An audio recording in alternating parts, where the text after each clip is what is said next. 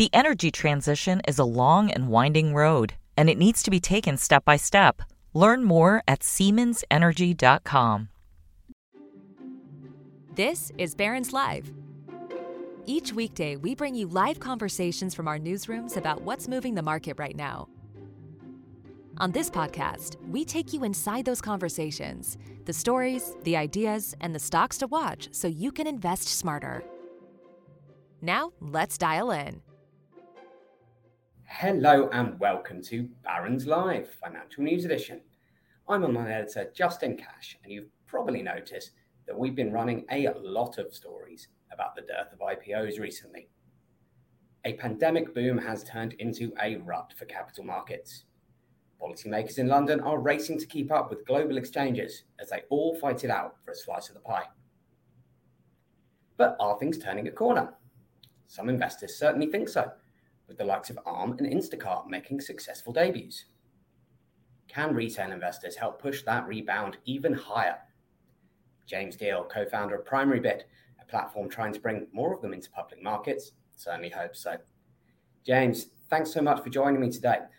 Why don't we start by taking stock of where London's capital markets are right now and how involved retail investors are here compared to other countries? Thanks, Justin. So, um, if I may, if you take a look at history, uh, always interesting, you have to go back to the 1950s to, to take a data point that actually the entire stock market was individuals. There were no institutions. By the time you reach the middle of the 1980s, the UK market was circa 30% owned by individual investors. And that number has dropped since then to reach a, a relative low today. Today, the UK is circa 11 or 12% owned by retail investors, which compares to the likes of European nations pushing closer to 30%. Uh, the US is 40 plus. And if you push across east, you look to the Middle East, sort of 60%, Asia as high as 80% ownership by individuals in markets. So we are a laggard in, in that regard. What are the consequences of being a laggard there? Is that having a direct impact on the listings battles that we're seeing at the moment and people maybe not looking towards the UK when they are coming to float? Well, look, the, the title of today's session, you know, is "Are retail investors the key to London's IPO battle?" is is a very big question, uh, and the answer has to be that you know it's not the key. But actually, the more I look into this, the more we find that there are certain elements of that to be very much the case. It's true. It was quoted to me last week by one of the biggest US banks that the reason the US has such good levels of liquidity is because it's 40% owned by individuals because what that brings is a diversification on the share register. You have to have buyers and sellers to have a functioning and efficient market. So when we look at the UK, uh, I wouldn't say that retail is the key, but it's a very, very important part of the jigsaw for a number of reasons. And I think it's important just to take stock of the fact that uh, for far too long, the proverbial individual or retail investor has been seen as either a day trader or a missold pensioner who's going to come and sue you for misinformation. Of course, the reality is that neither of those are true. Those are extremes. And in between those two points, I would say is a bell curve that shows you that we actually have a very, very good community of informed individuals who can source information for free and make an investment decision for the long term and indeed do so. How much of the blocker to getting them more involved in equity markets is cultural and how much is about say, regulation, legislation, and other potential barriers that are more technical? Well, the cultural point's interesting, and I'm sure we'll talk more about that today. The biggest issue we faced here really is, is a regulatory one. We've seen prospectus rules set in Brussels over decades past, uh, serving a purpose supposedly to protect the individual. And actually, all they've done is block out individual investors. They've blocked out retail. There are some very specific rules not least is around the fact that the size of a prospectus and the need to publish one is an onerous task on a company seeking to raise capital. Uh, and so if you can avoid that, then do so. Um, and of course, you know, with that comes an amazing amount of financial language, which is is quite difficult to understand for the, the, the naysayer, for the, the average investor. We work really hard to try and translate the language of this industry into words that the chair of any company, all the way down to his or her granddaughter, can understand. do you think retail investors will see something like ARM as a big opportunity? Is, is as, as I said in my introduction, it, can that be a turning point if we pitch a business like that in the right way? And as you said, you you boil it down to terms that people can understand. ARM is the right profile of company because you know it has UK origin. Uh, it's an amazing success story for our country. It's obviously just listed in the US. I mean, I think it's interesting to take note that uh, going back to your point around culture, um, if you look back to the 1980s, what seemingly is being talked about a lot at the moment in financial services was the success of the privatizations of businesses, of utility companies then, so British Gas and so on, with quote unquote the Tell Sid campaign. And, and there's a lot of talk today on the round the fact that we need the equivalent uh, event to, to wake up markets, to help awaken a sense of, of ownership and indeed engagement with the public. And the fact that equities as an asset class are the best performing, you know, globally through any time period. And so really it's about providing that connection for the individual to recognize that if they want to invest for the future, equities are a very, very clear and beneficial way of doing so. Far more so than it was, was talked about on one of your last sessions, you know, cryptocurrencies, where you've seen 5 million people engage uh, in a way that, you know, if, if only we had a fraction of that level of engagement into equity markets, that would be hugely beneficial. How do we communicate the idea that equities aren't this you know big risk? They are suitable for retail investors. I mean clearly crypto has, has, won quite a, uh, a ground war of being able to attract so many of them despite its risk but you still hear people go oh i don't want to in- invest in stocks. I'll lose my money how do we communicate look i think uh, a big part of that is the need to educate people mm and to understand the benefits of risk versus reward. The US has been on an amazing journey. If you go back 15 years to around the time of financial crisis, there was a there was a, a hiatus of any activity in the US in terms of IPOs, yeah. and they went through a similar exercise prior to that. In fact, as far back as the 1960s, to try and equitize the broader public, and that was the launch of their 401k, which is the equivalent of their you know, pension plan um, it is a fact today, and again, talked about a lot now, that the US citizen, it starts at home, is known to stand around the barbecue and talk about the investments they've made directly into equities. So, wouldn't it be great if we had a much broader awareness uh, and level of comfort around the benefits of what public equities bring? I think I think the key to that is is to do with how we communicate. That means educate the investors. And thank you, Rachel Kent, for the review she submitted into into the FCA and, and with industry to look at the benefits of providing broad access to equity research. Um, but otherwise, what we also need is, has been referred to as a lightning rod moment. So whether it's the equivalent of an ARM IPO or a gilt issuance from the government or other instruments that would capture the imagination of the broader public and turn their attention to understanding what it means to invest for the future, not because you're tucking monies into a pension and, and, and getting lost in that, but understanding that if you take elements of risk, and let's look at the, this on a, on a on a spectrum of proportionality, but risk can equal great returns and therefore savings for the future that solves you know much bigger issues that we face today.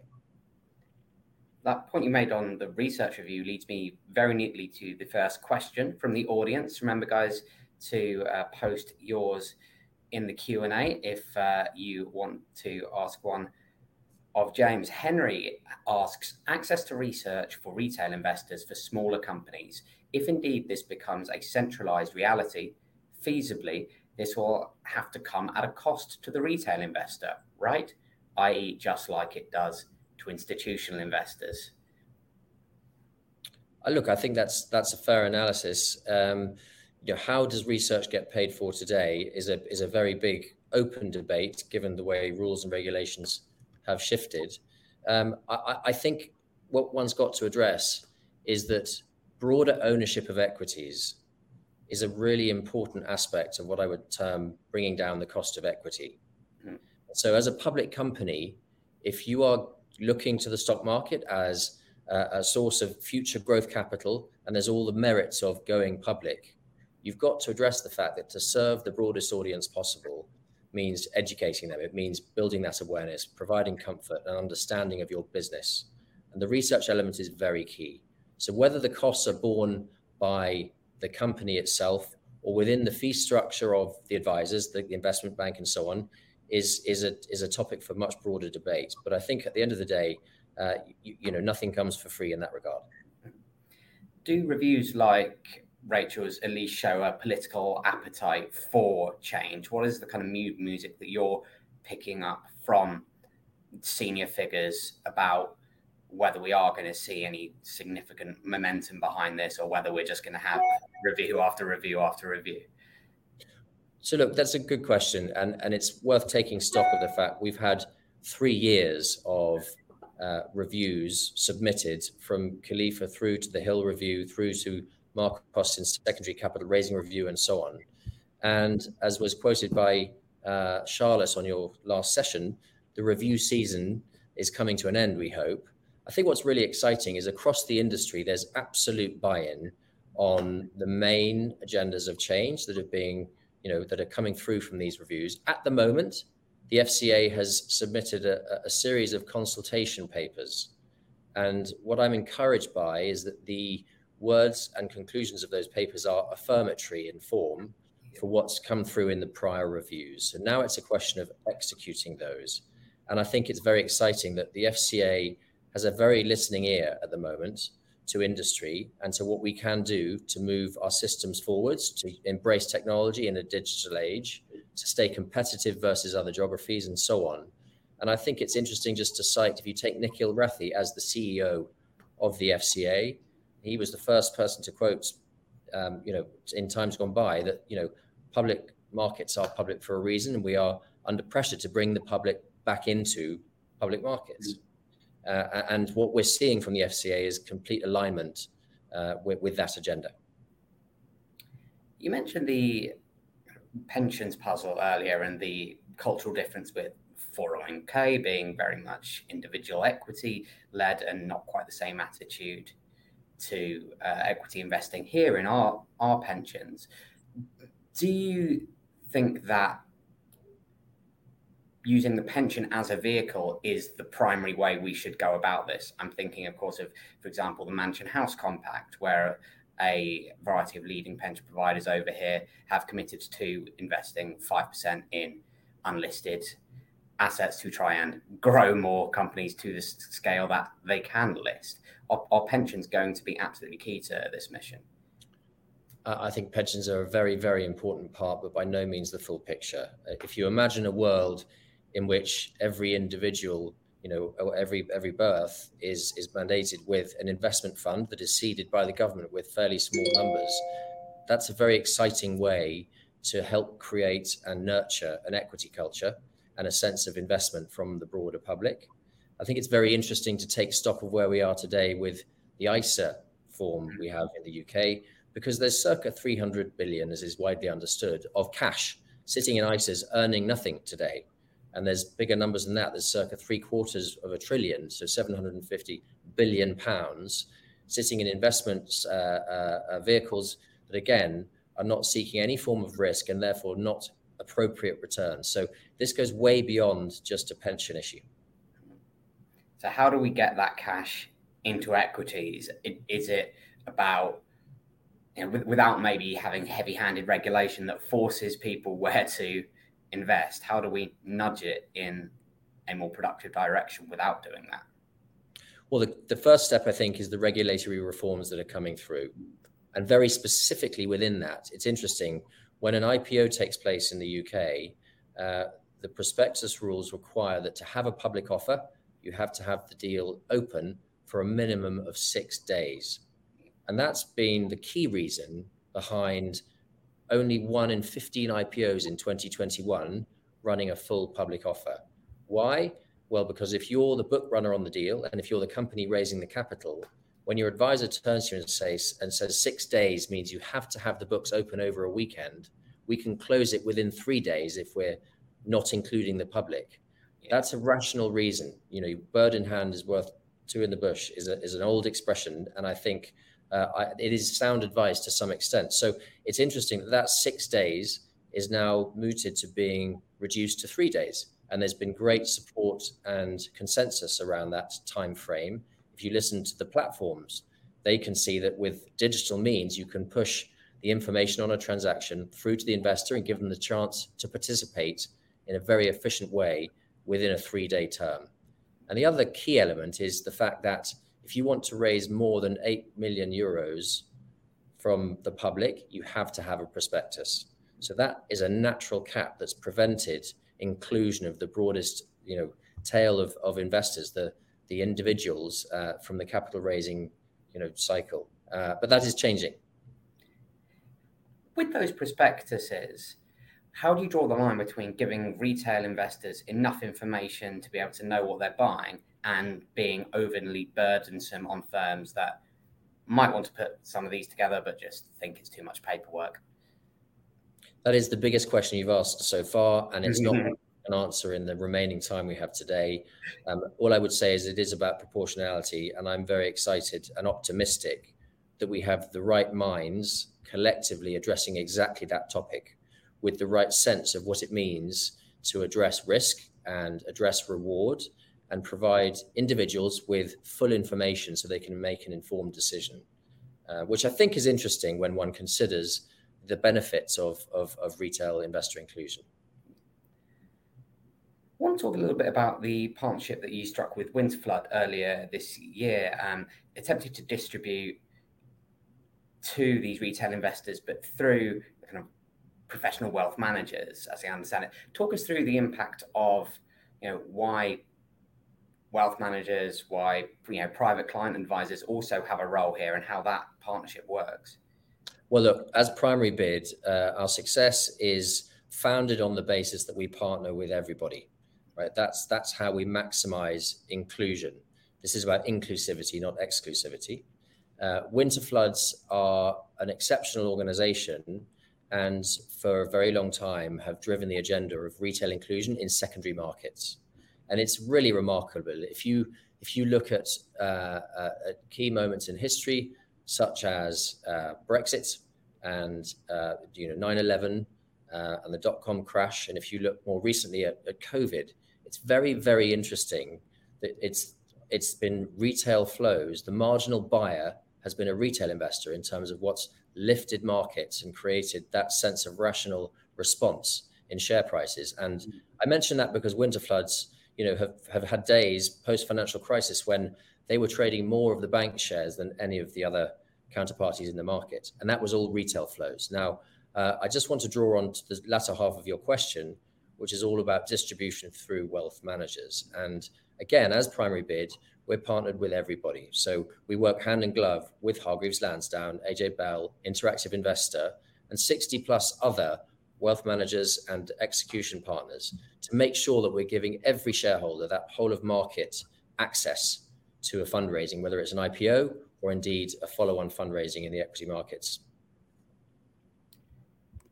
How big a chunk do you think that retail investors could have of the UK market? Say, let's project five, ten years, all of these nice reforms we're talking about go through. Are we ever going to get to, you know, the kind of 40% level that you were talking about in, in other countries, the 60%, or will institutions still dominate markets like the UK?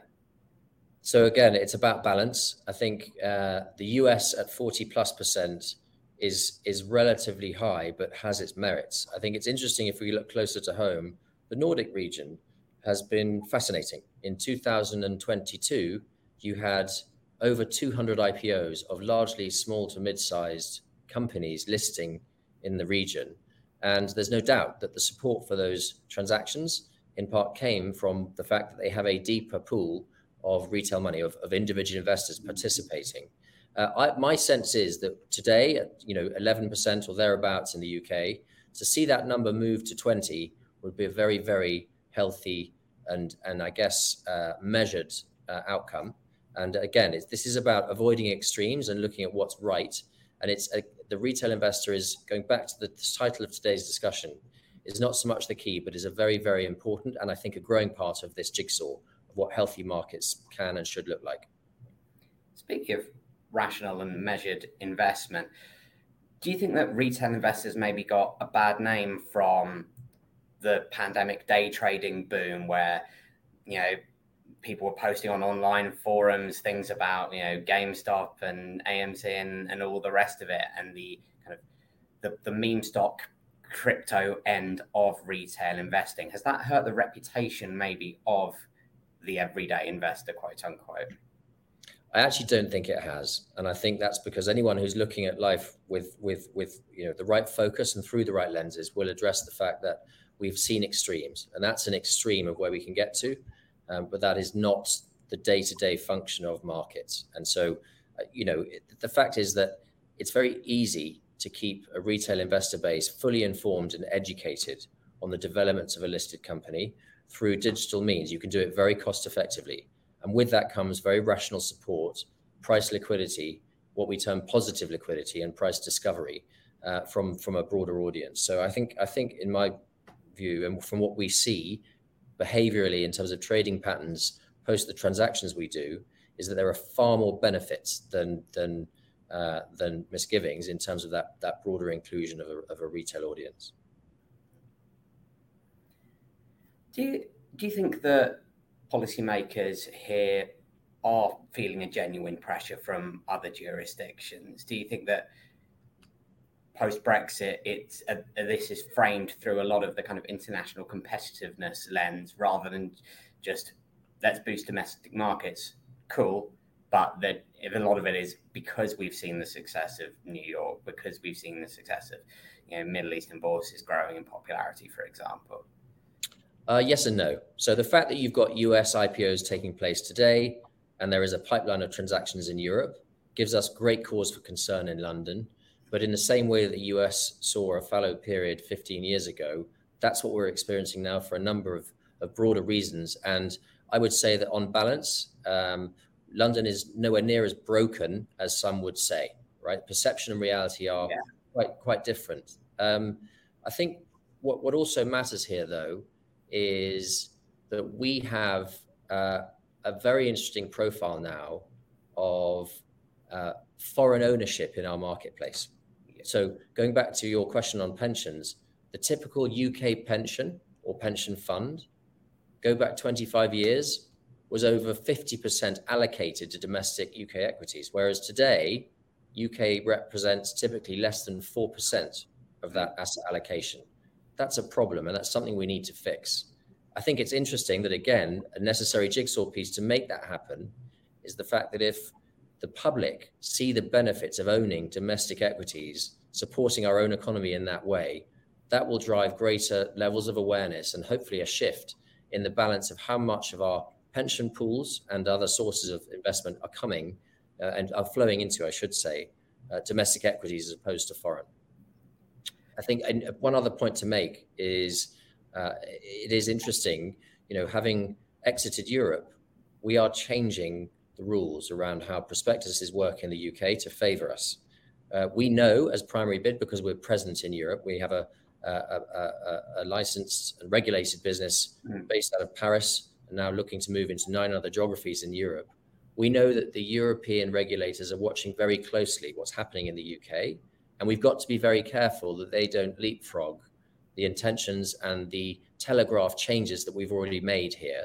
Uh, if they move faster than us, that would be a great pity because we've got every reason and level of potential to stay out in front and remain highly competitive as the main source of you know, funding, public equity funding for Europe.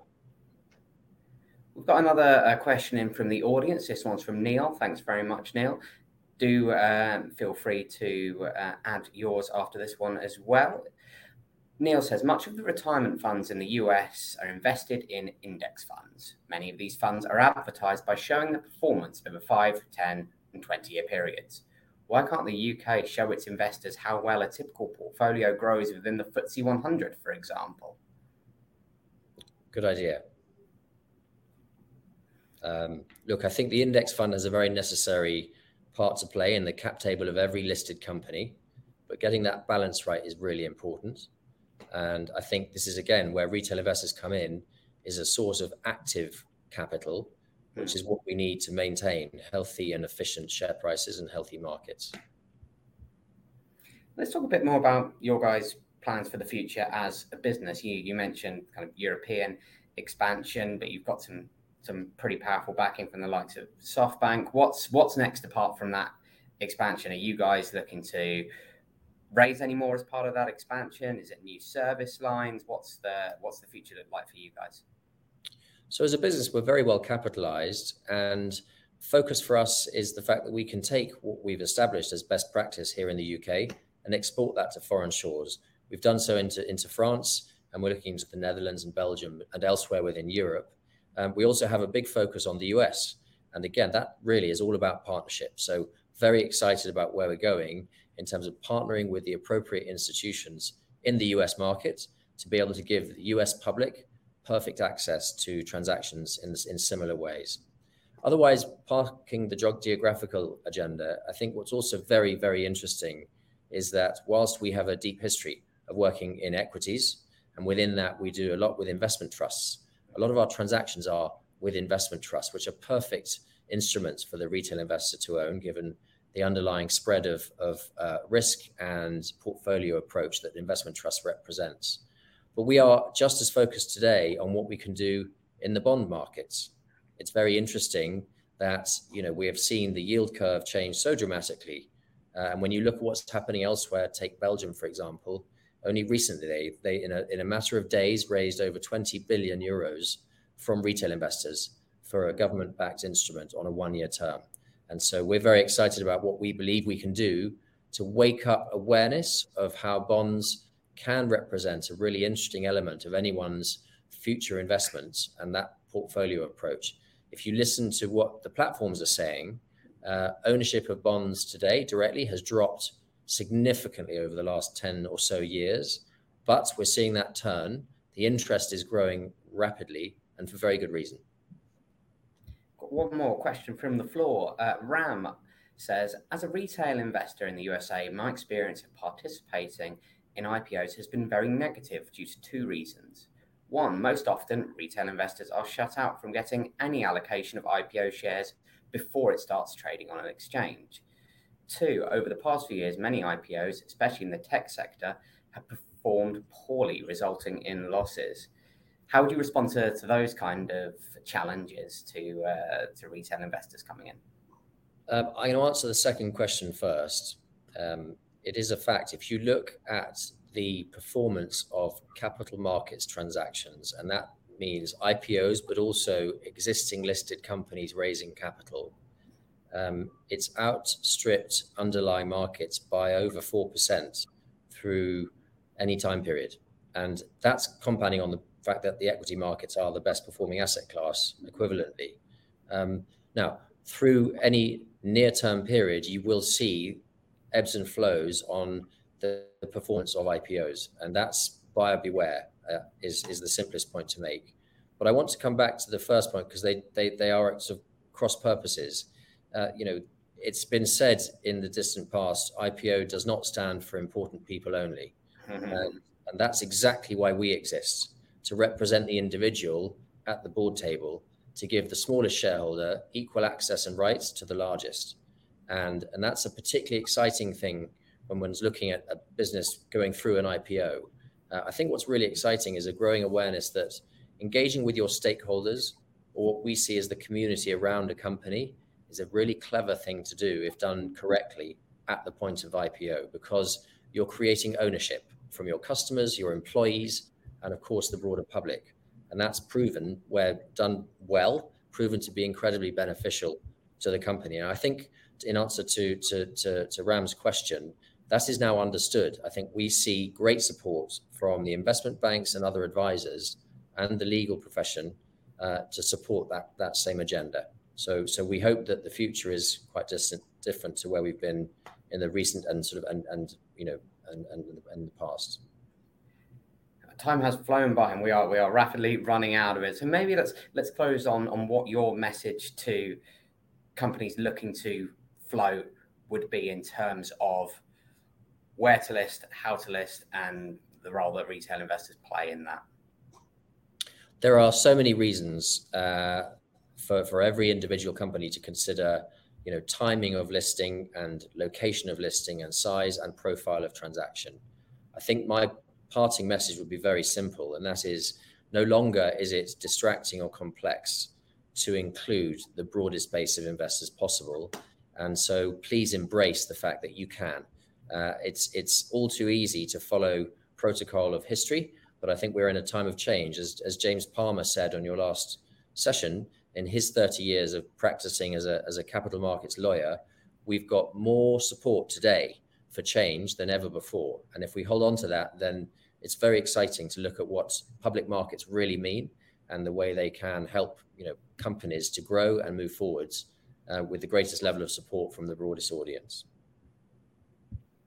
James, that's a, a lovely place to uh, to leave it. James, thanks so much for joining us today, and thanks so much to our audience for tuning in.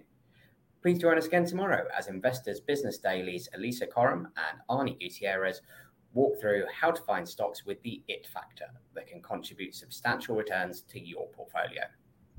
Thanks again for listening and have a great day. The energy transition is a long and winding road, and it needs to be taken step by step. Learn more at SiemensEnergy.com.